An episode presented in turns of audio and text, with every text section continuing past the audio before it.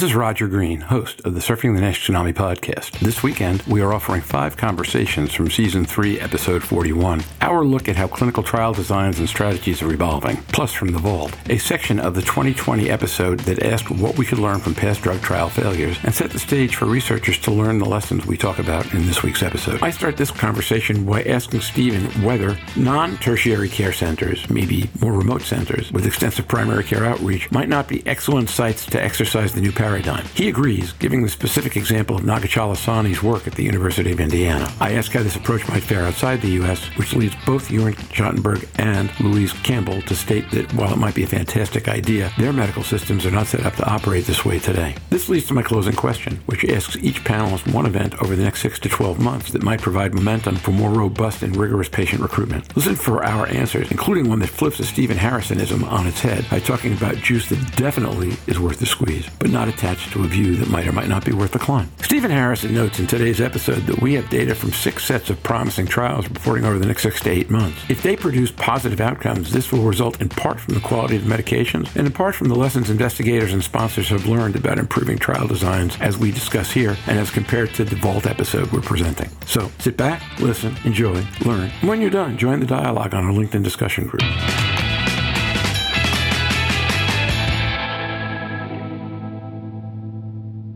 Steve, I have a question for you and a question for Louise. Would some of the better tertiary care research universities that have their own primary practices be in a position to do that? I know, for example, a lot of that gets done in oncology. I get all my care in the University of Pennsylvania system. I never got recruited for an oncology trial out of my local primary care office. But, you know, back in the days when I was thinking a lot more about oncology, I kept wondering why aren't they recruiting for trials out of here? And then I learned, in fact, that some of the lead PIs were starting to move into, in addition to Center City, Philadelphia, one or another of their various satellite offices from where they were recruiting patients. Cancer's is an easier target, and a lot more people do the research. But is, is that something you could see anyone from a Mayo Clinic to the University of Pennsylvania over to a whoever doing? Stephen Harrison. Yeah, I mean, I, I, the example that comes to mind, I recently visited Dr. Naga Chalasani at Indiana University. And if you look at the state of Indiana, the Indiana University has satellite clinics throughout the state. You could envision a situation where you have a protocol at the main campus that could be fed to these all these satellite clinics, and patients could learn about trials that way. And you could have sub investigators at these satellite clinics that could theoretically do the screening, or they could set up a day and say, look, if you're interested in this trial, we're going to have the main guys come down from from the main university hub in a van, and they're going to screen you at this particular location on this particular day if you're interested in the trial. And there's all kinds of perturbations of that that you could think of, but it starts with with what opportunities exist within that ecosystem of the university, whether it's Pennsylvania, the Mayo Clinic, Indiana, and I suspect Joern at your place, very similar type situation. So, Stephen, you get my $1 for the guy who asks the next question before I get to ask it, or gal. Joern, how about your place? Joern Schattenberg. It's more difficult, I would think, because the universities are not ready to set up hub centers, but I agree with Stephen in that far that this is unclaimed territory. There's clearly a big opportunity here to expand on care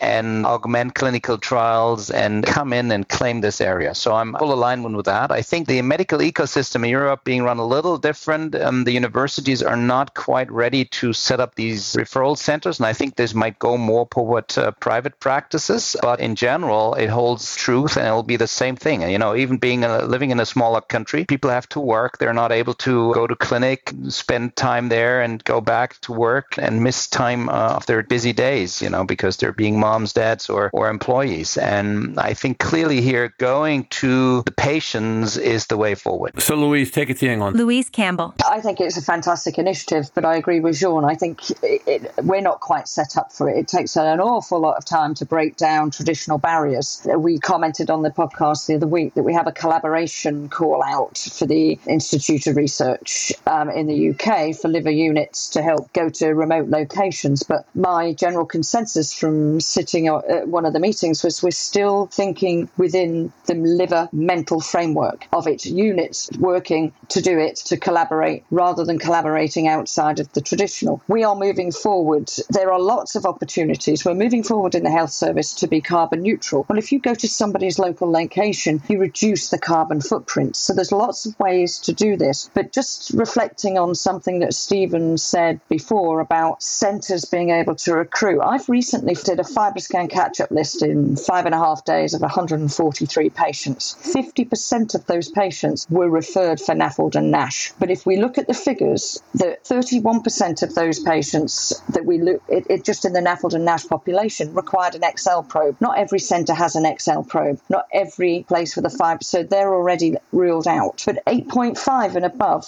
37% of that NAFLD population made that cutoff, but 17% had full blown levels of cirrhosis. Now, this is a centre with a FibroScan service that can no longer run it because their team are taking in sick liver patients. So these are, we're not only blocking the funnel, we can't see our own patients. And I am sure that's not every unit in the UK that has a FibroScan. But if you look at the British Liver Trust's doc- details, 74% of the country did not have access to FibroScan and pathways. So therefore, of the 26% that do have access, some of them are so far backlogged. We, there's a reason we can't get these patients into clinical trial screening. We can't even get them into care. So we do have to re-look at our pathways. And yes, we offer one of the new solutions. But if you don't know about these new solutions, you can't tap into them. Mobile locations aren't a problem for us. Orkneys, Skye, we can get there. We can fibroscan these people. We can get their bloods. We can do all of that with teams. So I think Stephen's absolutely right. We do have to think outside of the boxes that we're currently in. We don't recruit enough low socioeconomic areas. So that's where we see more mortality, more liver disease, more opportunity. But we don't necessarily get to those populations to educate. And they deserve that education. They deserve to be included. We do have to look not only for liver and fatty liver trials, but for any clinical trial. If you get that mobile hub working very well, it, it has huge potential. And particularly, as Stephen was saying, in the communities that are grossly underserved and under recognized in targeting these drugs. But the argument would be whose job is that? Is this pharma? Is this doing education? We know that our biggest populations are obesity, type 2 diabetes. So we have some really big players in that market who also look at NASH and NAFLD opportunities. So it's a big ask because the fear from healthcare is the more we screen and the more we target even the high populations, the more we will find and the, the more expensive that's going to be. So it's multifaceted, but I think we now have to think beyond the traditional because a lot of these patients don't have abnormal liver tests uh, on blood, but they will be having other markers, signs, symptoms, metabolic symptoms. Okay, great. So there's one whole more issue I wanted to get to today that we're not going to get to because we're not only at the bottom of the hour, we're slightly past that. So, Stephen, you got to come back and join us and talk about rethinking the entire question. of How do you design clinical trials and sequences versus parallel and all that? Save that thought for a different day, hopefully soon. Uh, just closing question. We each kind of sit in a different place or we look at the system from a different place. What's the most important thing that's going to happen over the next six months or a year from the place that you sit that will make this problem better? And if the answer is I can't see anything, then be a pessimist and go say that. I think potentially the UK may take a massive step forward. I think at the end of September, NICE are going to finally decide, having had a provisional turning down, or a rethinking, they may well approve FibroScan for primary care. And if they do that, that could unblock the blockages currently going through for people even being screened to get to their secondary care providers and specialists. And I think we can then locate patients. So I would hope that's going to happen because there are patients sitting who are not going to get any care without that. That would be huge. Jorn, go ahead. Yeah, from my perspective, I think there is uh, still a lot of work to be done in terms of education. We're slowly making progress in terms of educating other physicians that are seeing these patients and sending them. But the big step is going to be forward if there are partners moving into this field. And I think I'd like to reemphasize that I do see big opportunity here to offer healthcare services through referral systems and building this up. And I think if you have if partners, this is going to really benefit drug development. You know, as Stephen said, even outside of the liver disease arena, I think this is something that would make a big difference. Six months, we'll know a lot about drug development. Six months, we'll know if the Keros drug worked, Paxil's drug worked, if Altimmune's drug is working in fatty liver. We'll know Madrigal's phase three trial results, and we'll know icosabutate's trial results. So you're talking six huge sets of data that should be out in the next six months. So, and they all don't have to be positive. There is one that does need to be positive. If we want to take the next big step for mankind in the field of fatty liver, we need a drug approved. I think if we can get good news, it's very likely that there will be a drug approval. Then I think the speed of momentum picks up in disease awareness, in patients' interest, in funding to do additional non invasive testing, to continue to refine our algorithms.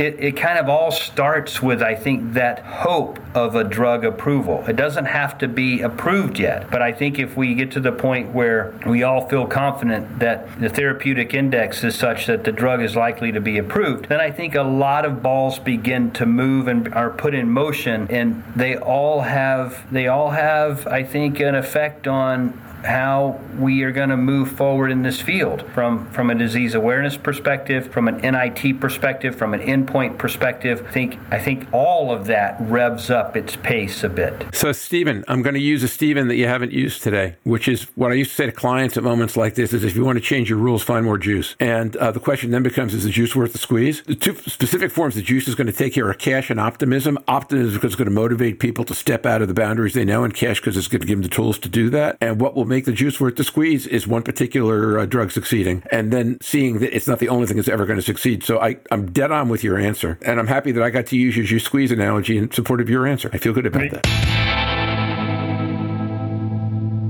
We hope you've enjoyed this recording. If you have any questions or comments about the content of this conversation or the entire episode, please send an email to questions at surfingnash.com. I'll be off next week, but Louise Campbell will lead Jorn Schattenberg and a panel of health professionals and patient advocates discussing the nurse's role in clinical care pathways. I can't wait to listen, and you shouldn't either. I'll be back the week after that for episode 43, which will look at the evolution of combination therapies and their place in our future. Until then, stay safe, surf on. We'll see you on the podcast. Bye bye now.